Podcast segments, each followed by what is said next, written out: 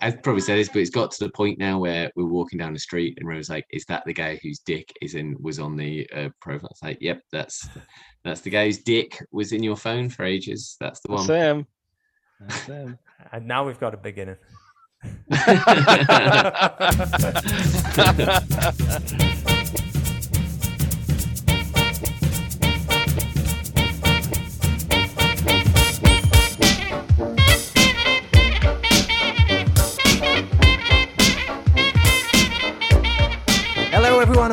to another edition of Films on Trial. I'm Gav.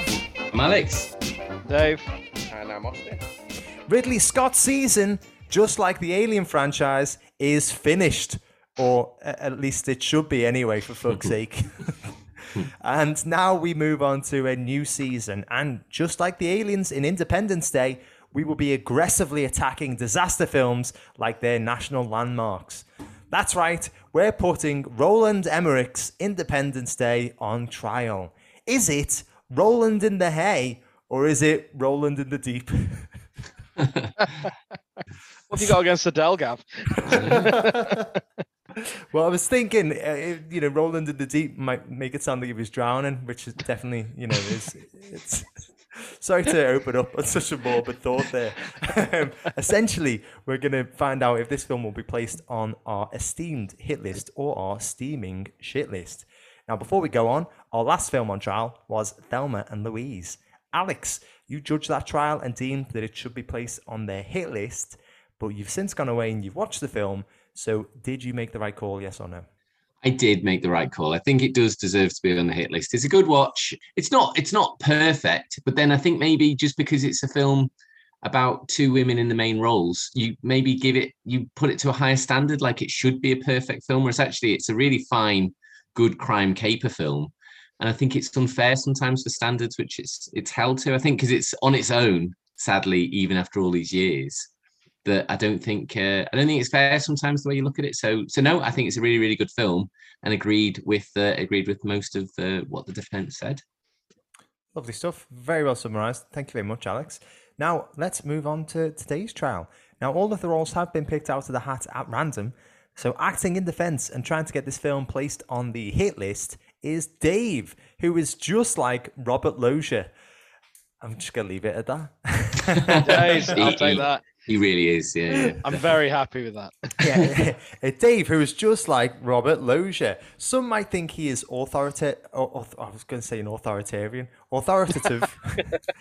Some may think he is authoritative and always professional. But if you take him to a toy store, just watch him piss about in there for three hours.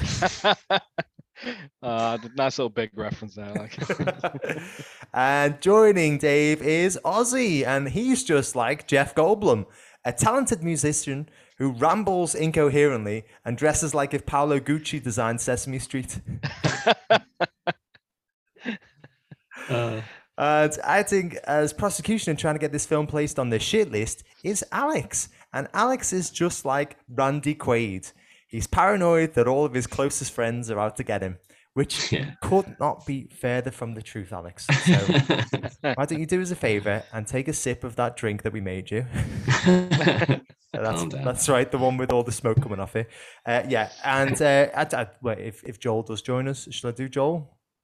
Do him. yeah, do Joel anyway. Okay, and joining Alex maybe is Joel, who is just like Brent Spiner. No matter how hard he tries, there are some people who are always going to think that he's a robot. Uh, now, just like real court advocates, the defense and prosecution will be making the best case for their roles. These may or may not be their real opinions, though, so do stay tuned until the end of the episode to hear what they really think. And in the role of judge who has to decide which list this film should be placed on, hit or shit, based solely on the arguments put to him, is me. And I'm just like Will Smith, a usually Of calm and course you are, collected. wait, Son wait, wait. yeah, you pipe down, Robert Loggia. I'm just like Will Smith, a usually calm and collected presence who has only really had one notable angry outburst. Ah. Yeah. Just, just, just the one. Just the one. nice, nice. Uh, now, before we get started, I think we should probably give the audience a bit of a better understanding as to what this film is all about. So let us spin the wheel of impressions. Coyote goes. Okay, so that has landed on, as we can see, Alex. Hey, I actually wanted it this week. Oh, well done. So, how would we like Alex to read out the synopsis? What we do here is we read out the synopsis of the film in the style of one of the cast or characters from the film. So, who's it going to be, guys? I mean, when I was watching it, there was one that stood out to me, but Go on, Uh, Dave. I, I want you to do it like Doctor Okun, but when he's pressed up against the glass, his I was- vocal cords I was thinking you might. I was thinking someone might go for that. Gav, what was your idea? Release, I was, I was going to say. Uh, Jesus, Dave, do that again. release me. oh my god. I want it like that. Deliver No, that. Dave, I, I want you to ring me after the podcast is over and talk to me in that voice. Jesus Christ. I, I was going to say uh, Jeff Goldblum. can I, I can I please do can I do Jeff? Go on then. Can I do Jeff? Okay. Yep. Um the uh aliens are coming and um their goal is to invade and destroy Earth, uh fighting superior technology.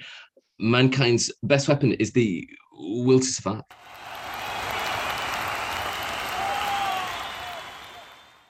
Well the done. well inflections, done. man. Nicely done.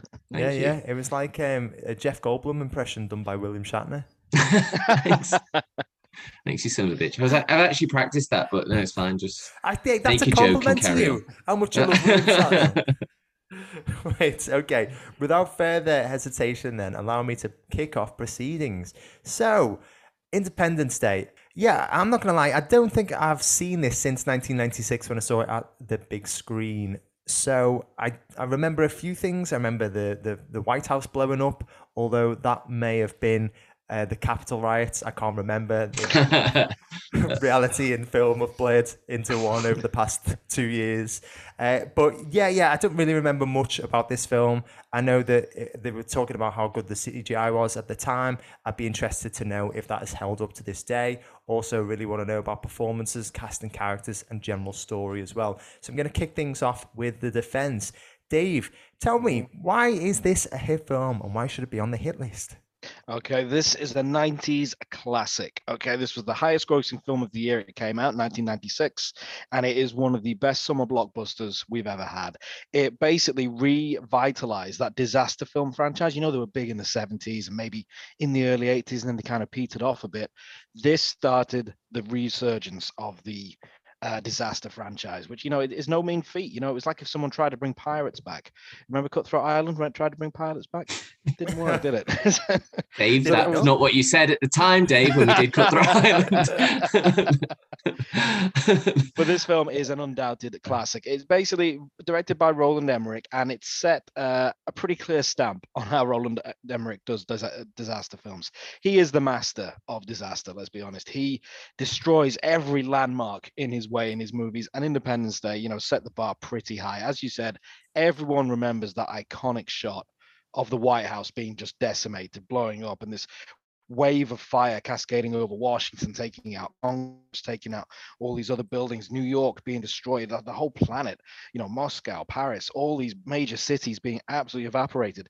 The CGI was sensational. I'm sure we're going to go more into that later. At the time, it was just pioneering. Um, and I still think it holds up pretty well today. Uh, I mean, it won the Oscar for Best Visual Effects. So let's just say, you know, those industry heads, you know, whatever you think of awards, those who know better than us clearly thought it did a good job. It clocks in at two hours 15, which for a blockbuster is about fair. And I think what you got here is you got a great ensemble cast, as you should have for a disaster movie. You need to have maybe a couple of key players and then a solid support, some of whom make it, some of whom don't. That's the charm of disaster films. You get attached to people, then you lose them. That's what disaster films are all about. And it basically it just drives this plot forward with this like alien invasion like we've never seen before. Absolute destruction. Nothing like this since since War of the Worlds you know, and you got this funny script, quite light-hearted at times, elements of humor, elements of horror coming and sneaking in there with the alien invasion, but most of all, action. Summer blockbuster, balls to the wall, action, and that's what Roland Emmerich delivers in spades. Wow. Okay, that sounds great. To be honest, Dave. Alex, balls to the wall action. I mean, what can be wrong with that? And if you if uh, if you smash them into the wall, and I'm afraid this film does smash your balls into the wall, and it's not it's not fun at all. I've never really understood the expression myself, to be honest. I've I've I've put my balls on a wall, and it wasn't. I didn't I didn't feel anything, to be honest. So I, I, if it's like a hot summer's day and the wall's nice and cool. I haven't done that. No, I I, I stand, I stand corrected. You, you need you need the right director. You need Roland Emmerich to tell you when and where. and put your balls on the wall, and then you know magic will happen. Sure, sure. No, I'll, I'll, I'll, take, I'll take all these pointers in.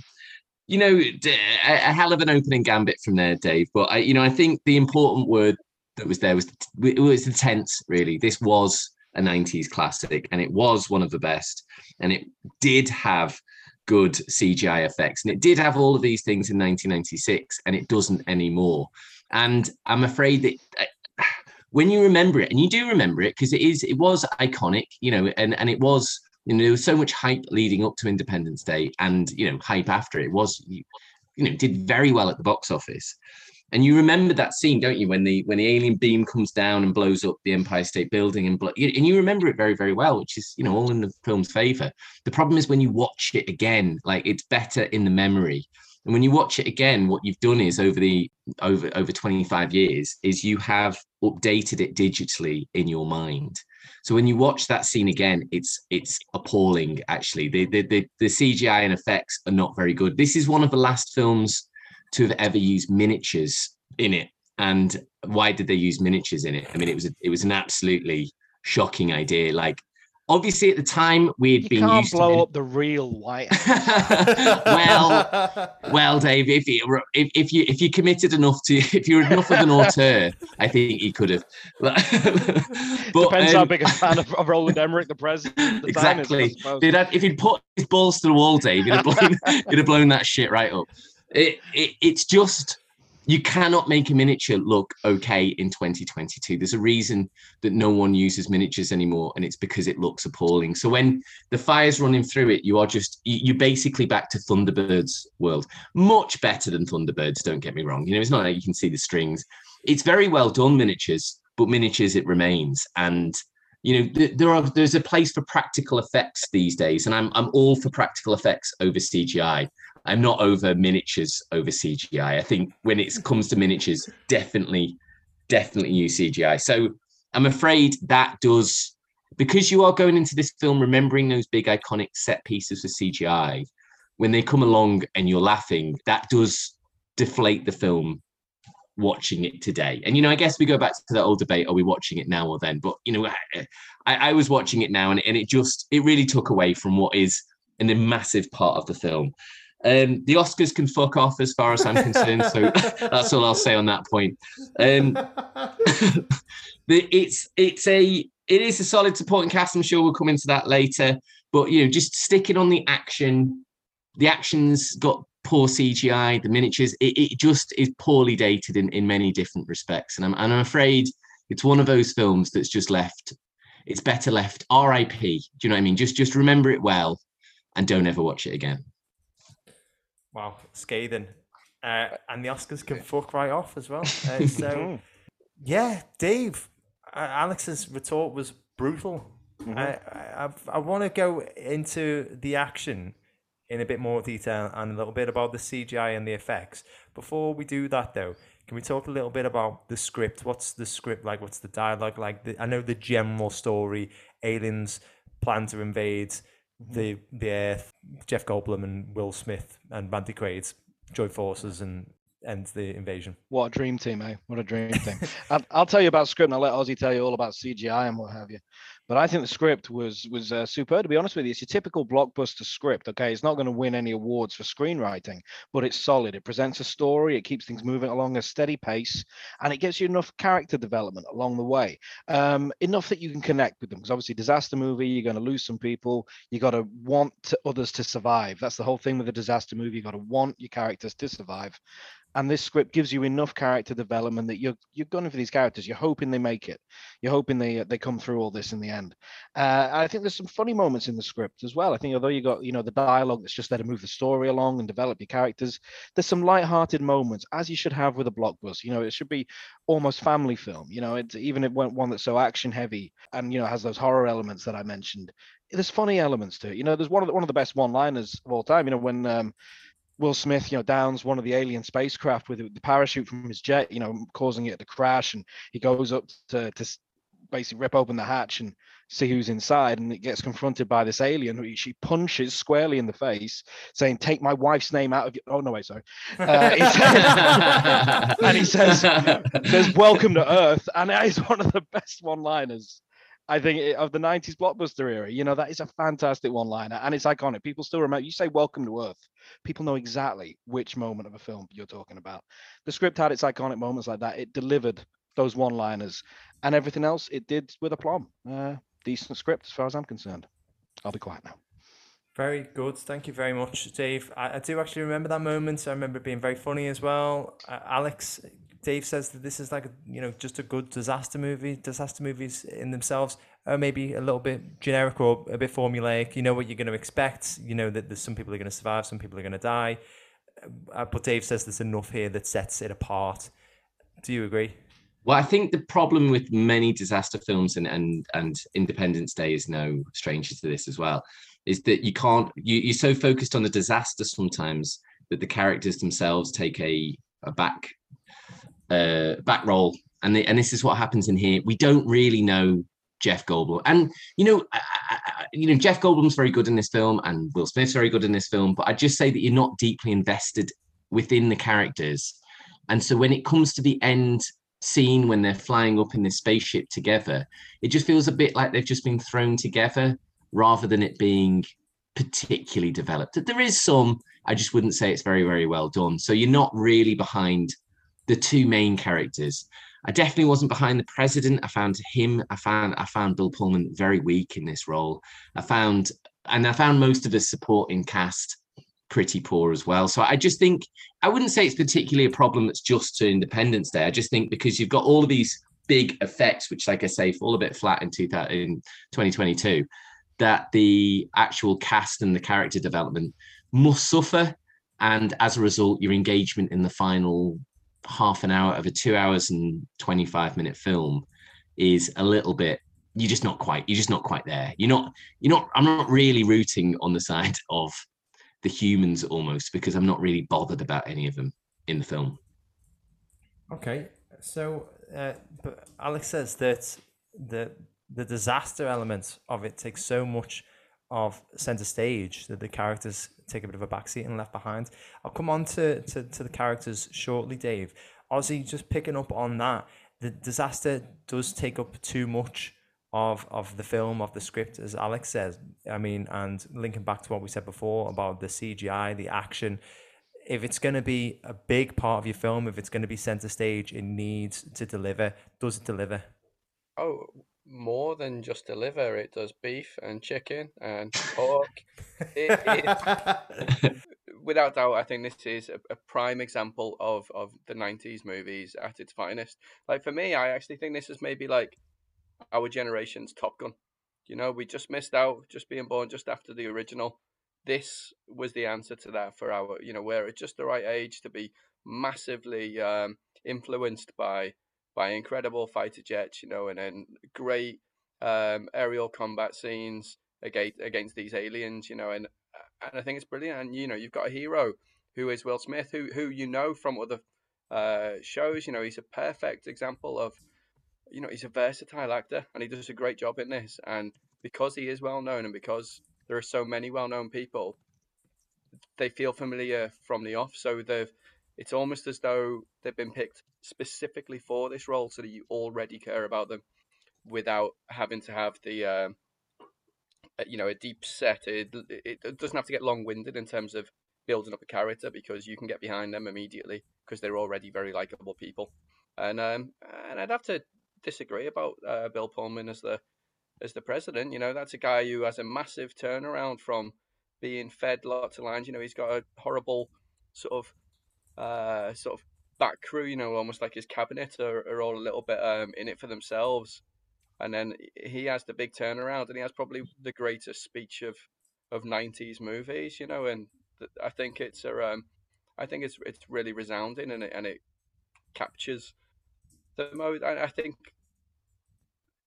I, I think everything, pretty much everything Alex is saying, is a little bit. He sort of clearly enjoys the film and he's trying to pick it apart, but it, it's it's just like it's a great film. You know, in, in terms of it being a disaster, that's what gives you the jeopardy. The fact that places are blowing up and people are stuck, they can't get out. It means that you know there there really is uh, regardless of the countdown, there is a clock, you know, counting down to the sort of doomsday event. There's a um, there's just a real jeopardy because cities are being blown up, sort of willy nilly.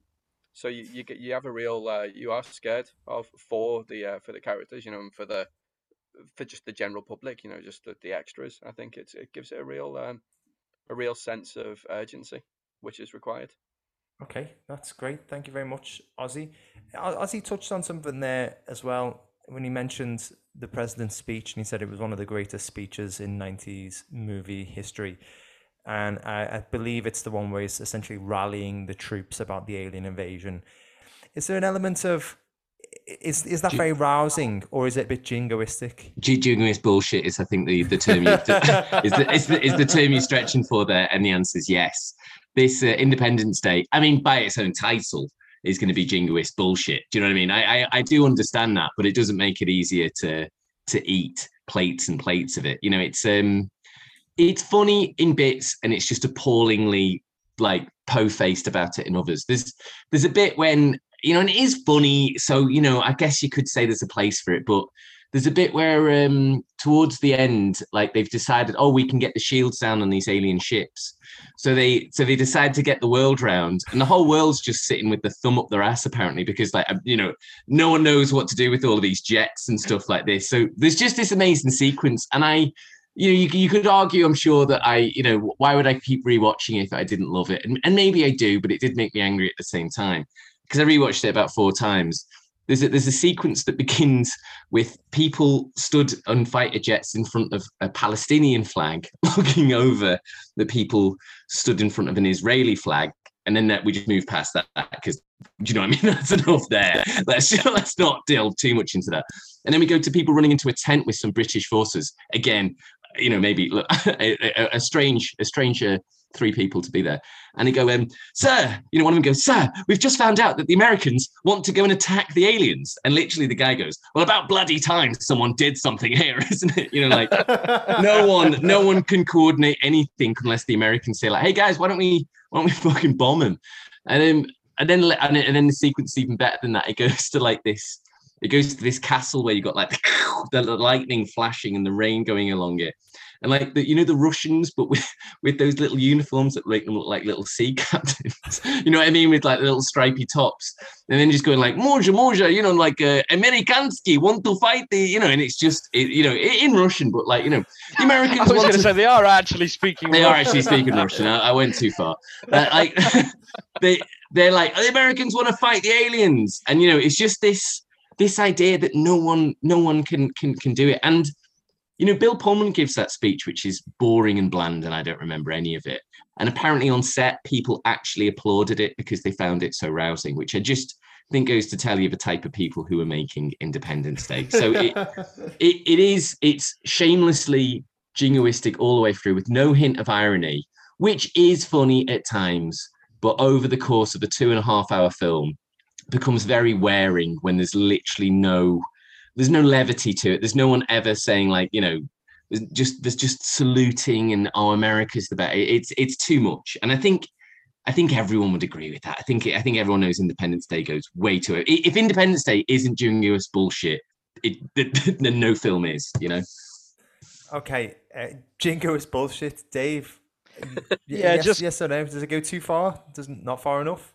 Oh, it, it goes plenty far to be honest with you. But I, the only bit I disagree with, Alex is right about a lot of it. It is, it is very over the top. I mean, but it is what you would expect from a film called Independence Day. You know, where the attack, the counter attack on the aliens happens on the on July the fourth. You know, what were you expecting? But I do think there is a touch of irony. That is the only bit I disagree. I think there is a lot of, it's very tongue in cheek it is quite ironic. It's not to be taken too seriously. Uh, Roland Emmerich, who, who, wrote this as well as directed it, is not American. He is German. You know, I think if anyone is going to appreciate the uh, the subtleties of like a, a bit of satire, in this sort of film. You know, it's Roland Emmerich, and the fact that people are looking up to it and saluting and applauding his script I think he's probably going to amuse Roland Emmerich no end. I think he's actually enjoying that one. And I think he's, he's playing to his crowd. You know, this was designed to be a summer blockbuster. And I'm sure it got people packed into the seats uh, that July, you know, over Independence Day weekend and what have you. And I, I think it delivered the message. And I think the message was, yeah, a, a bit satirical. Uh, not to be taken too seriously, but then if those are those out there who do want to take it seriously, well, that's that's their mantra. At the end of the day, we're fighting aliens, so don't take it to heart. Do you, do you not think? Do you not think, Dave, that it just means that maybe Americans would love this film more than the rest of us? Do you know what I mean? Maybe, maybe someone American, at the time. And I love so, this film. So do you know I what I mean? I'm I just saying. It's like you said. He said it's funny, you know, and I I found it funny. I watched that scene, and I did. I actually I started laughing while you were talking because I also wrote down the exact words. Rest of the world sat with its thumb up its ass. I actually wrote those exact words. I just love it. You're right. Sir, the, the Americans are going to fight um, them. What do you think, sir? Do you think do you think we could do it as well, sir? Do you think, do you think we could fight the aliens as well? It's like horrid aliens upstairs. It's like that British officer's doing a bad Cary Grant. Is that blood bloody time? yeah. What, you mean? You mean shoot shoot them? Oh shit! Yeah, I suppose. I suppose we could, couldn't we? We were just going to bake them a cake and hope they'd piss off. no, no, Clive, we're going to shoot the aliens now. I mean, it is funny how the rest of the world just waiting for America's go ahead on this one. You know, honestly, if they sent a telegram to Moscow saying we're going to attack the aliens, Moscow would sit there and go, "Okay, good luck then." like yeah, they, Wouldn't be, they, Wouldn't be, following any American leads, let me tell you. so um, even then, in the '90s, I don't think they would have. So uh, I think there is a touch of irony to this, though. Yes, it's all there as Alex has described. Uh, apart from the, the bad Russian bit, but apart from the accent. It, the, the, the message really is like if we have this massive disaster, then finally the world can all unite under America and we can really and we can lead and we can have America lead the entire world into into a new you know a new era of peace. But that's it. We are laughing at this. You know, we are laughing at that idea, and I think it shows a sense of unity. America doesn't save the day as, such. You know, the rest of the world does have to come together and unite to defeat these uh, these adversaries. It's not just America. Right, we'll do a tour around the world and save everybody. You know, it could have been worse. You know, it's it's not quite jingoistic, and I think it is a bit tongue in cheek. Okay, uh, speaking about tongue in cheek, Ozzy. Uh, that was your nickname at school, wasn't he? Um, uh, I'd like to. Was another word though between in and. uh, Ozzy, so you mentioned something before that I, I took note of. You said that we don't really need a great deal of character development. I'm paraphrasing here because we had a film that was full of very recognizable household names, and you mentioned Will Smith. If I remember correctly, I think this was one of Will Smith's first proper film. He'd, he'd been in a couple of films beforehand, but this was his breakout like debut in a in a blockbuster, and there was a bit of a gamble to take on Will Smith because at that moment in time he was seen as the kid yeah, from Fresh, Fresh Prince of Bel Air. So this is like something way out of his league, maybe, or you know, there was it was a bit of a gamble to to put him in the role. Do you think he he delivers?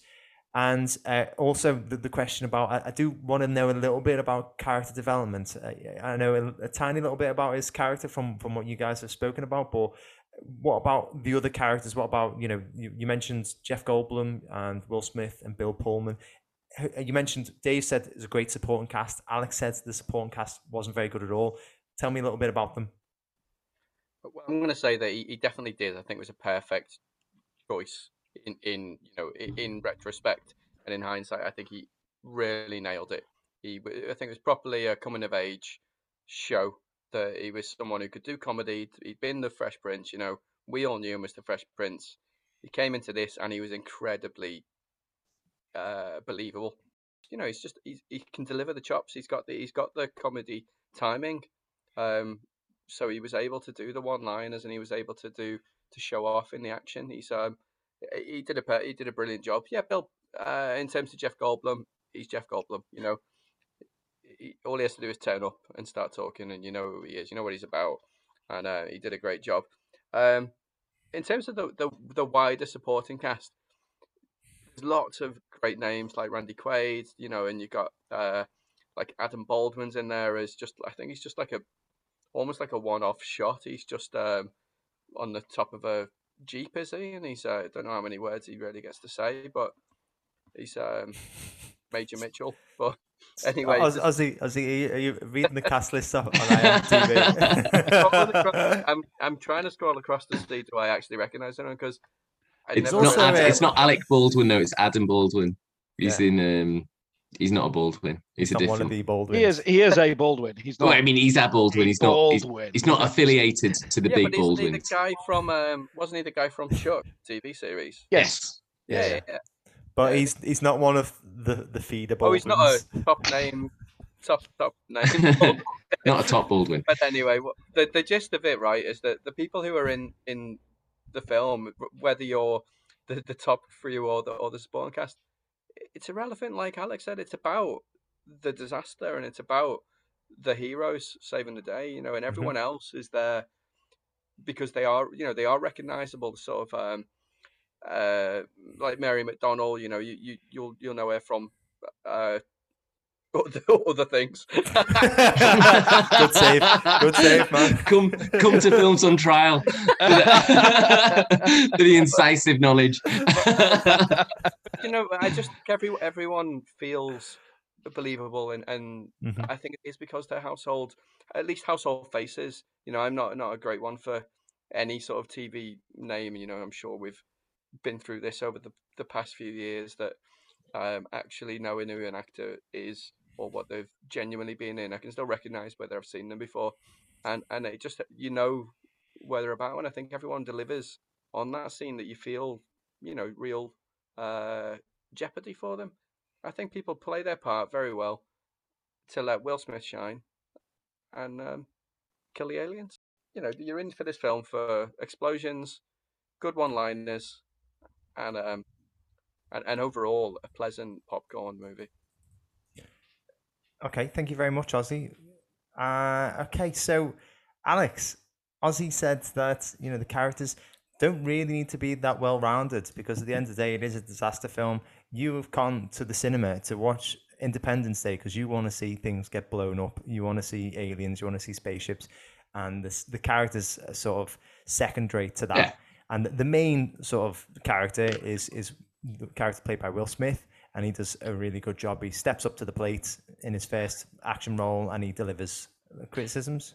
I wouldn't say he's a main character. I'd say he's one of the main characters. You know, he's not. It's not like the film follows Will Smith. He's just, you know, he's an important character like Bill. You know, he gets about the same as Jeff Goldblum and Bill Pullman, and say the the main three you're watching all the way through. Um, and you know, I'd, I'd say, you know, Dave at the beginning said it's an ensemble cast, and so I wouldn't say that the cast. You know, I always say, is it James Rebhorn or Righorn? Yes. Rebhorn, yeah, James I like I really I really like him and you know he's perfect for the for the role of the sort of like you know the the bad chief of staff who sort of goes after the you know uh, just keeps making ridiculously wrong decisions that you know the president says that's you know but he just keeps you know saying we should do this we should do this and that's fine and that you know I've really no problem with with with that at all I've no problem with his performance in it either I would say it is an ensemble cast I just think they could have made the characters a bit more interesting. And I think if they had, they there would be a bit more loss in the film. Mary McDonnell dies, and I don't really care during the film that she does die. She's the first lady, and she leaves. uh, You know, she's she she, she leaves a daughter, you know, and and and a, and a husband, and she's not really mentioned again. To be honest, she's she sort of she she has a moment. She's taken out, and then at the the rest of the film, we're not really thinking much about the first lady and you know so and, and also like no one else really i don't feel like suffers much loss you have the bit where two major cities are exploded which is you know for a disaster film that's sort of unprecedented you know for, to, to see that in a cinema but i don't feel like roland emmerich really makes us feel that loss. You know you don't ever see you don't ever go back particularly and see you see a few little scenes of um, uh, washington uh, you know after it in la but you don't really feel the loss of those cities particularly. You don't really feel like humanity has been devastated particularly because because the film's trying to keep it light. But I think that's because the main things that they export is like sports, like baseball, and that's a game that would have taken an entire day for them to really convey the loss of that. I get yeah it would like they didn't have time to really say how much baseball how much they would miss it Yeah, how much it means to them. I, the Super Bowl. I just think it could have been better. And and there are just some really one-dimensional characters. Like Will Smith's pretty one one-dimensional. Bill Pullman is to be honest, he's got this like they all have these little character traits like uh he wants to save the environment. His dad, Judd Hirsch, is um I mean, he just seems to be extremely Jewish throughout the entire film. There doesn't seem to be much more to his character than that, to be honest. And and you know, I, I would say the same for like Randy Quaid is just a nutter all the way through it, and there's not really much more to his character than that, to be honest. There's there's there's some very weak character arcs where these things do get sort of tied up, but they're very very weak and they come sort of in a rush at the end. So I just go back to my point of a good cast, but sort of wasted characters. Like maybe if you'd had a few more decent characters, I would have been a bit more invested in the actual destruction that went on. And as a result of not being invested, I don't really care as much as I feel like the film wants me to. Okay, thank you very much, Alex. Dave, Alex mm-hmm. is arguing here that not only are the supporting characters not that fleshed out, but also some of the main characters as well, particularly Will Smith and Bill Pullman's characters. What do you have to say about that? I, I disagree with a lot of what Alex says there. I think that the characterization, you're not you've not got a, a, serious in-depth characterization of a lot of people. Like i say it's a very big cast and you want to wrap things up you know in, in a nice timely manner and you know keep the the plot moving along. It is a disaster film at the end of the day. You want to be introduced to your characters you want to know why you should care and you want to move on you want to watch their adventures. So that is i understand where he's coming from. Characterization from a drama may have been more in depth but you're not going to get that sort of characterization in disaster film, especially not a blockbuster disaster film that is trying to have mass appeal and keep everybody engaged. But that said, I do think there is some characterization here, and I do think there's a lot of uh, a lot of good being done here. I I disagree that we don't care about the death of Marilyn Whitmore. You know, Mary McDonnell, who who you know from Dances with Wolves and Donnie Darko and other such things. well done, Dave. Well done. other things, I told you. Other things, exactly. It was right. and, uh, you do care about it. That, that scene after Bill, after she's passed, and Bill Pullman goes out in the the hospital lobby with his daughter, and it's like, "Is mommy sleeping now?" It's like, "Yeah." yeah. sleeping. Didn't you think and that like, weird? How though, can because... you not care? How yeah, can you not care? That little uh, girl. Uh, what what I wanted at the end of the film was for the daughter to go up to the dad and say, "Should we wake up, mom, now?" And he'd be like, "Oh, oh no, sorry, oh no, sorry, she's actually dead. Sorry, I was so. I thought you understood. it's no, Independence no, sorry, Day. Shut up and she, have a cigar. She, she's hundred percent dead. Yeah, sorry. yeah no, I mean, unless you're an absolute sadist, you're not going to want that ending. You do care about the death of Marilyn Whitmore because you went through this whole thing with Vivica Ray Fox, where she she saves her from the wreckage of the helicopter and is trying to get her to safety. She gets her to safety, and then she dies of her injuries not long after. It's heartbreaking. It really is, and there is that sense of loss there. You also feel uh, the sense of loss with uh, Randy Quaid's death. He he's not just the nutter throughout. He's he was kind of right. you know, the guy everyone thought was crazy kind of had a point about aliens coming, um, and he sacrifices himself at the end when his missile jets uh, fail to ignite and he has to fly his plane up into the spacecraft and blows himself up. Sacrifice t- says, "Tell my kids I love them. Oh boys, I'm back." And yeah, iconic scene as Randy Quaid is decimated and takes the aliens down with him. And they got this scene with his son, uh, who's in the control room, just being told, "Your father was exceptionally brave." And they've been at loggerheads the entire film, and there's just that touching moment of like, "Yeah, I know." You know, it's just a, little bit he's, like. He doesn't. He's not that bothered about his father's death, is he? He's like, yeah, great. He's pretty. nice he's pretty devastated when he runs over to the control panel trying to speak to him. You know? Yeah, he's, but he's. he's Let's not sell short. I, I'm just saying that if I died, I would not want any of you to be cheered up that quickly to, yeah. at my death. Do you know what I mean? I would. I would like you to be a little bit sadder. Well, it depends if you saved us all from an alien invasion. You know. true. true. Yeah, that would be a good day. And I also disagree that, that Judd Hirsch is just really Jewish. I think there's a lot more to Judd Hirsch's character. He is the very sobering influence on on David. Sometimes he keeps Jeff Goldblum's character David grounded. You know, he also provides a bit of comedy along the way. He's got some very savvy one-liners, but there's also this great scene where he he kind of rallies his son after Jeff Goldblum thinks it's hopeless and he's like trashing the place. Like, why did we even bother trying to recycle the planet? Maybe if we screw it up, they won't want it anymore and the levers be.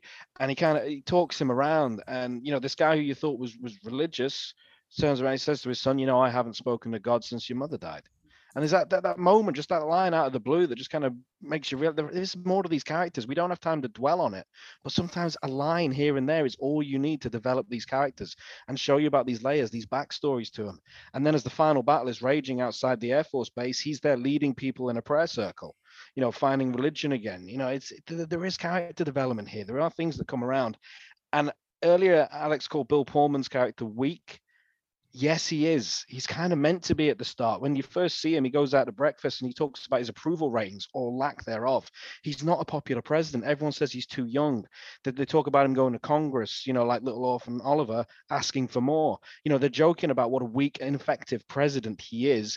And then this crisis happens in front of him. And it turns out the, the man's got balls. He does know how to lead people through a crisis you know, it's actually quite relevant given what's going on in the world right now. You know, the guy who was previously seen as a joke has suddenly become one of the most inspiring leaders. This happens in reality, you know, and I think Bill Pullman's character, although yeah, a weak president at first, comes into his own. You have that rousing speech, which yes, is jingoistic and perhaps laughable.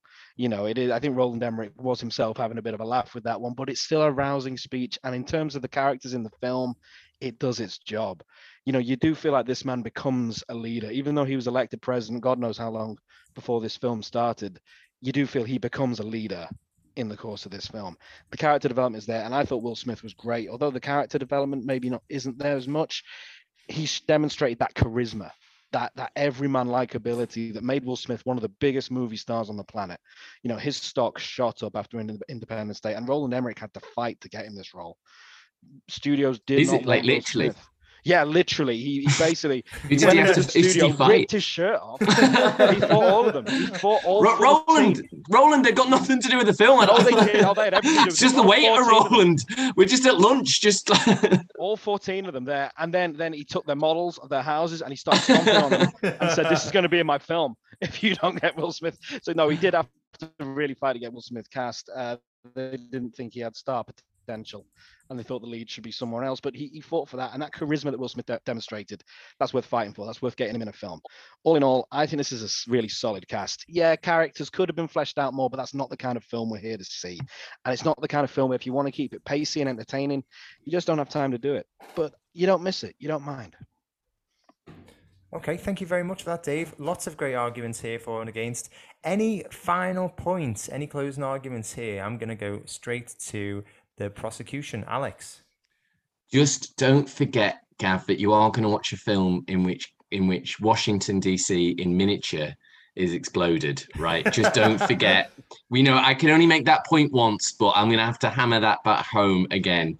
The the effects are a big part of the draw of um, Independence Day, okay. and they are laughable in places in in many places i would say. And and that's a big part of two and a half hours that you're not going to enjoy about this film.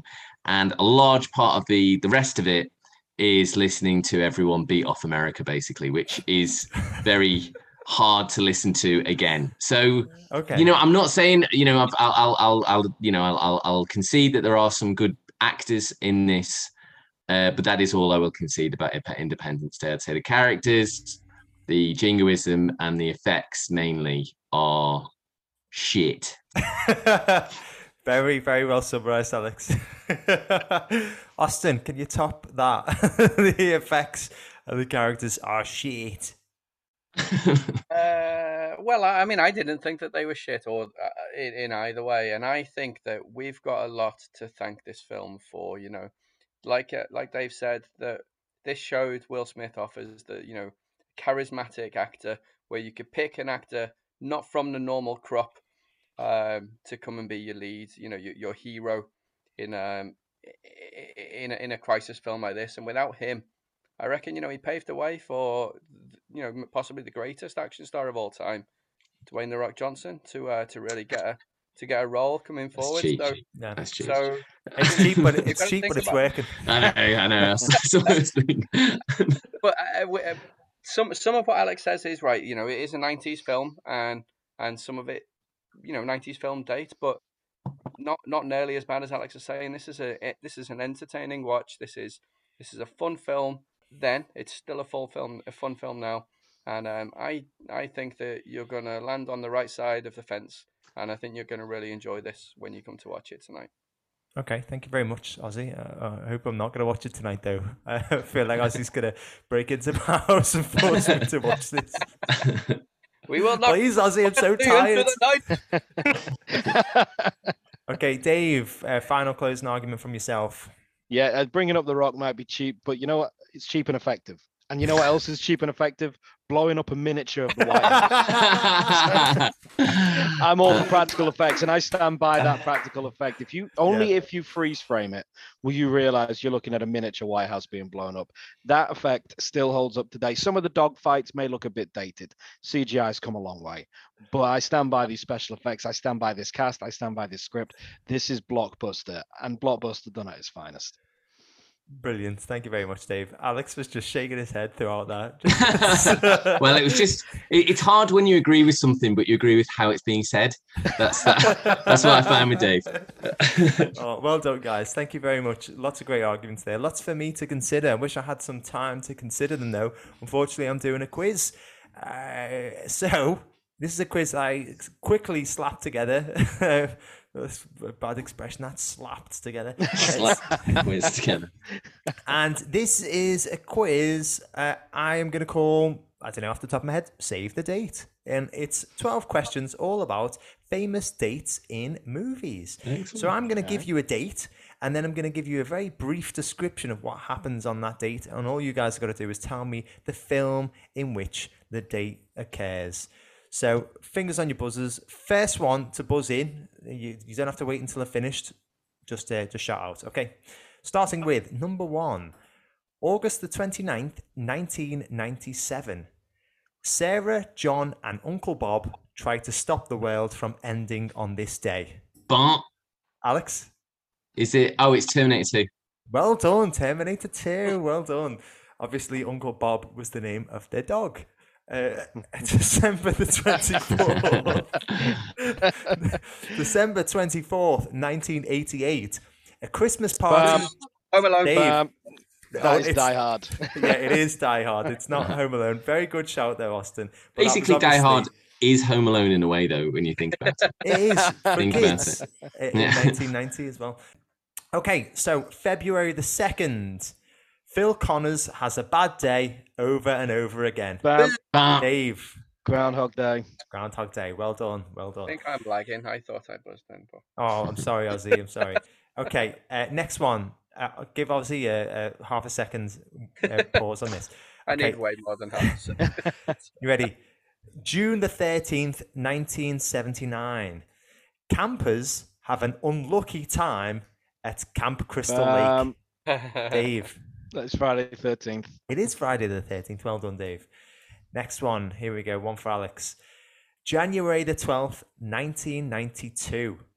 A supercomputer is turned online, which Ah. would result, Alex, War games? no, Um, which would result in what some. bam, bam, bam, bam. Uh, Is it Robocop? no, Bam, bam. Dave, He's a supercomputer, though. Is it? Terminator 2 Judgment Day? No, it's not. It's Ah. not. Wait, wait, wait, wait until I finish, guys. Okay. A supercomputer Never. is turned online, which would result in what some critics called a giant space baby. Bar? Alex? Uh, 2001 A Space Odyssey? Yes. That was one of my main arguments. And you said you said it was a travesty against film that I should call, I should call the final scene Oh, of 2001 a giant space baby. I mean, it still, it still upset. It still upsets me. It, it upsets me that you made me answer that question, you son of a bitch. okay, November the 5th, 1955. Nobody likes Johnny B. Goode, but their kids are going to love it. Um, Alex, Uh, Back to the Future. it is Back to the Future. Well done. Next one, October the 12th, 1985. A comedian dies in New York. Bar? Alex? Uh, King of Condiment Comedy? No, no, I thought you were going to say King of Condiments there. King of Condiments? that's my superhero name. no, okay, I will tell you that it's a film that we have reviewed. It is a superhero movie. Joker. No. Um, so this is this is uh, a, let- I'll give you another clue. This is a diary entry. Uh, Oh. Uh, hang on. Is it Watchmen? It is Watchmen. Well done, Dave. Well done. Very impressed. Okay, next question. Uh, March the 24th, 1984. A diverse mix of students have a detention to remember. Bam. Dave. Breakfast Club. Well done. Breakfast Club it is. Okay, next one. December the 25th, Mm, Not Home Alone. Uh, 1985. Two fighters bring about the end of the Cold War. Alex, Rocky Four. it is Rocky Four. Well done. Is it on Christmas Day? Did they fight on Christmas Day? Jesus Christ. Uh, Honestly, I love that. I must I must break you. It's one of my favorite lines. I like the real life story in which Sylvester Stallone said to Dolph Lundgren, "Just punch me as hard as you can," and he did. And Sylvester Stallone ends up in hospital. I, was just gonna love to be on that ambulance ride. What did he do? He, just what he told him to. do. I would love that. It's like you told him to punch him three weeks later. You know, just you can just imagine little mice from Babe. Three weeks later, Mm. Sylvester Stallone comes to. Oh. But uh, next one, January the 8th, 2016. A poetic android with a very unthreatening name is created. Buzz? Uh, uh, Ozzy? Is it is it Wally? No, it's not Wally. Good shout, though. A poetic android with a very unthreatening name is created. Bicentennial man. Uh, I'm gonna tell you. this? No, the, the author of this book really liked the film, contrary to what I suggested. Oh, Philip um, K. Dick. yeah, it's uh, Blade Runner. Well done, Alex. Uh, penultimate one, October the 31st, 1978, the night he came home. But Alex, Halloween. it is well done. And the final one here, November the 5th, 2028. Everybody enjoys a really big bonfire. Bam. Dave, V for Vendetta. well done, Dave. You have uh, won the quiz. Well done. And your prize is a calendar that I'm going to send you. Hang I'm on, gonna I've need got. it. Can I add a Can I add a question on for you? Because I've got one. Oh, yeah, go on. 22nd of November 1963. One bullet goes into everybody. Ooh, I think I know that one. I, d- I don't know. Is it? Oh no. g- Oh, uh, oh, no. Go on. Oh, uh, is it? Um, Doctor Strangelove. Nope. No. Dave? Go on. It's JFK, isn't it? It is JFK. It is JFK. Ah, well done, well done, Alex and Dave. Bet, I'd say that was better than your quiz. Anyway, go on, go. Thanks. Which brings me to my uh, conclusion here, um, um, my judgment. So, yeah, lots of good points from the prosecution. I personally don't like jingoism or flag shagging, as I like to call it in films. much better, much better. I wish I'd used it. shagging. and it sounds like Independence Day cranks it up to 11. It sounds like there's a lot of jingoism being shed. there- all there- there over. isn't any red and blue left on that flag, Gav. That's all I've said.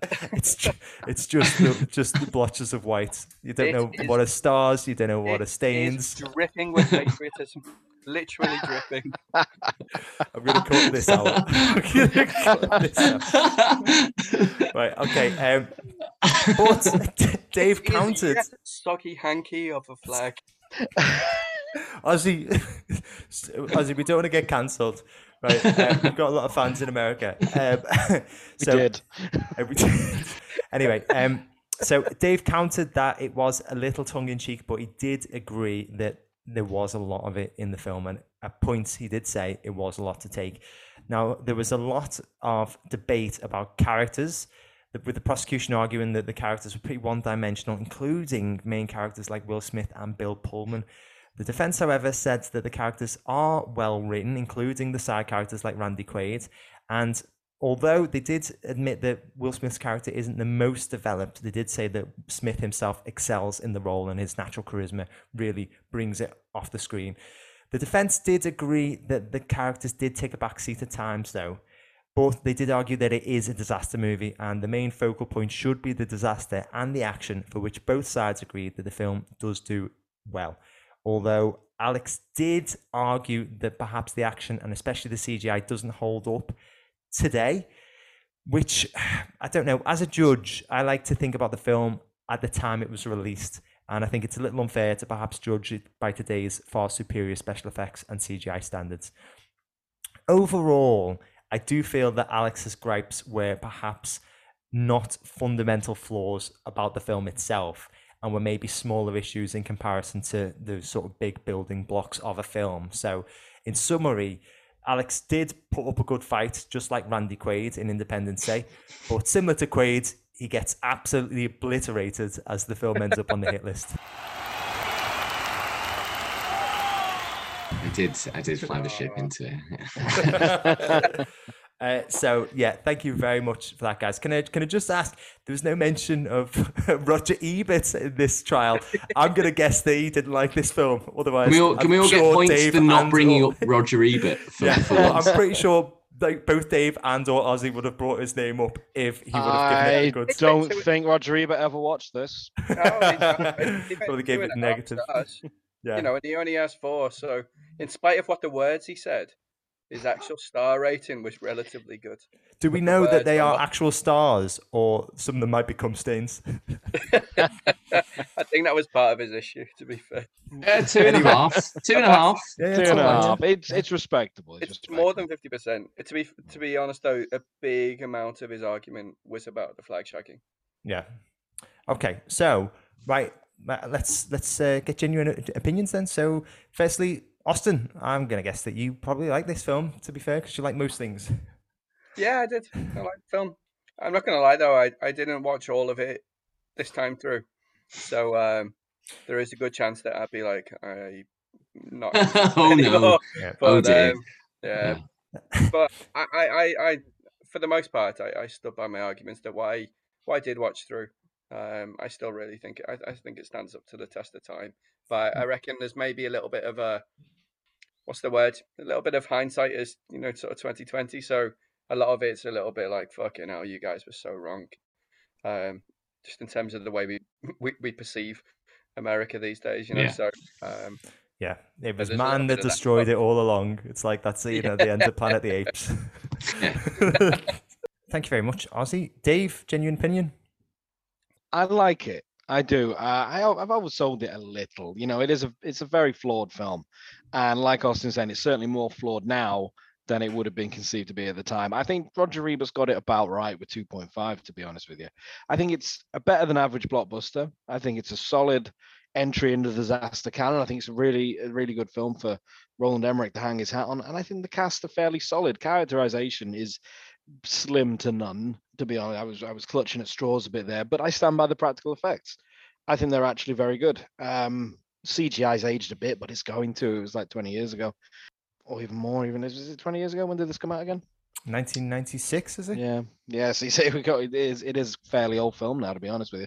So yeah, I think all in all, it's a good film. I Mhm. think you can understand why it was so big at the time. It's not going to be looked at as favorably now for various reasons, but you know what? It's still decent. You will still enjoy it, or you should do anyway. Okay, thank you very much, Dave. And Hi, Dave. I'll do what I want. Or did you not? you And- should. You should. Alex, yours is the most interesting one here. Did you not like it as much as you said you did? It's very it's very hard to take Independence Day seriously enough to not like it, if you know what I mean. It's it's not that serious and serious enough of a film. I, I would I would stand by that the practical effects are not good, and I'd I'd be very interested to see what you th- thought of them. I think mm-hmm. especially the use of miniatures isn't good, but I think it's interesting. So I was interested when I was watching it, but more like because I thought the practical effects were bad. But I found that interesting to sort of you know because they were seen as good. So it obviously didn't break the film for me because I could I could in, I could enjoy it, but I wasn't enjoying it as the film was intended to be enjoyed, you know. And I think that's the same for the jingoism. Just like Ozzy said, like America's perception of itself in '96 is quite is quite different, and what we accepted then from there for, from from sort of films coming out would not would just not fly. I don't think even Hollywood would make films like that patriotic. So it's annoying, but it's fascinating in its own way. So it, it is a it's an entertaining watch and there are things about it that are kind of just interesting to mm-hmm. to to see this these many years later. So I'd still put it on a shit list, but but, but, but I think you know I, I don't think it's it's terrible that it's on the hit list. Okay, thank you very much, Alex. Higher or lower than our previous film on trial, which was Thelma and Louise, which scored 85% critical Please. And 82% audience scores on Rotten Tomatoes. Lower on both. It both. must please. be lower. It must be. Lower on both. Yeah. Uh, yeah, it is lower on both. 67% or, uh, critical and 75% audience, so not too Yeah, far off on the Yeah, audience. I'd one. say that's you That's know. fair. That's fair. Yeah. Okay. Okay, well, that's. that's Hey, Just out of interest, did anyone actually see? Didn't they make a sequel? Did Yeah. anyone see that? Resurgence. Resurgence. Resurgence. I I'm almost said that with you a, a, a sequel, and then remembered about that, and yeah, Yeah. Well, least yeah, yeah. Even Yeah. I don't like that. Yeah, no, it's the, the sequel is not good. Okay. On on our, my most recent ask on Twitter for people to put suggestions for us to put on trial. Uh, trial, sorry, it's like a Tweety Bird there. Independence Day 2 did come up um, quite quite top of the list, so maybe we will have to visit it at some point. I've, I've never watched it, to be fair, because, I mean, why would I? Uh, In which case, just in case, I redact my previous comment. and Yeah. it's, it's neutral. okay, uh, so yeah, um, well, disaster season continues to roll downhill in an ever expanding boulder.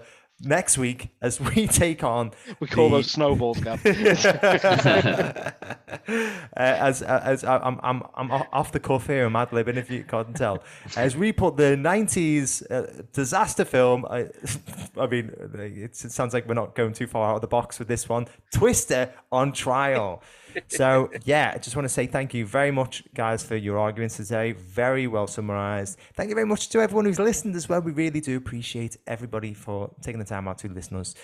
And if you guys want to hear more Films on Trial content, check out filmsontrial.co.uk. Check us out on all podcasting platforms and check us out on all social media at Film Trials on Twitter and Films on Trial on everything else.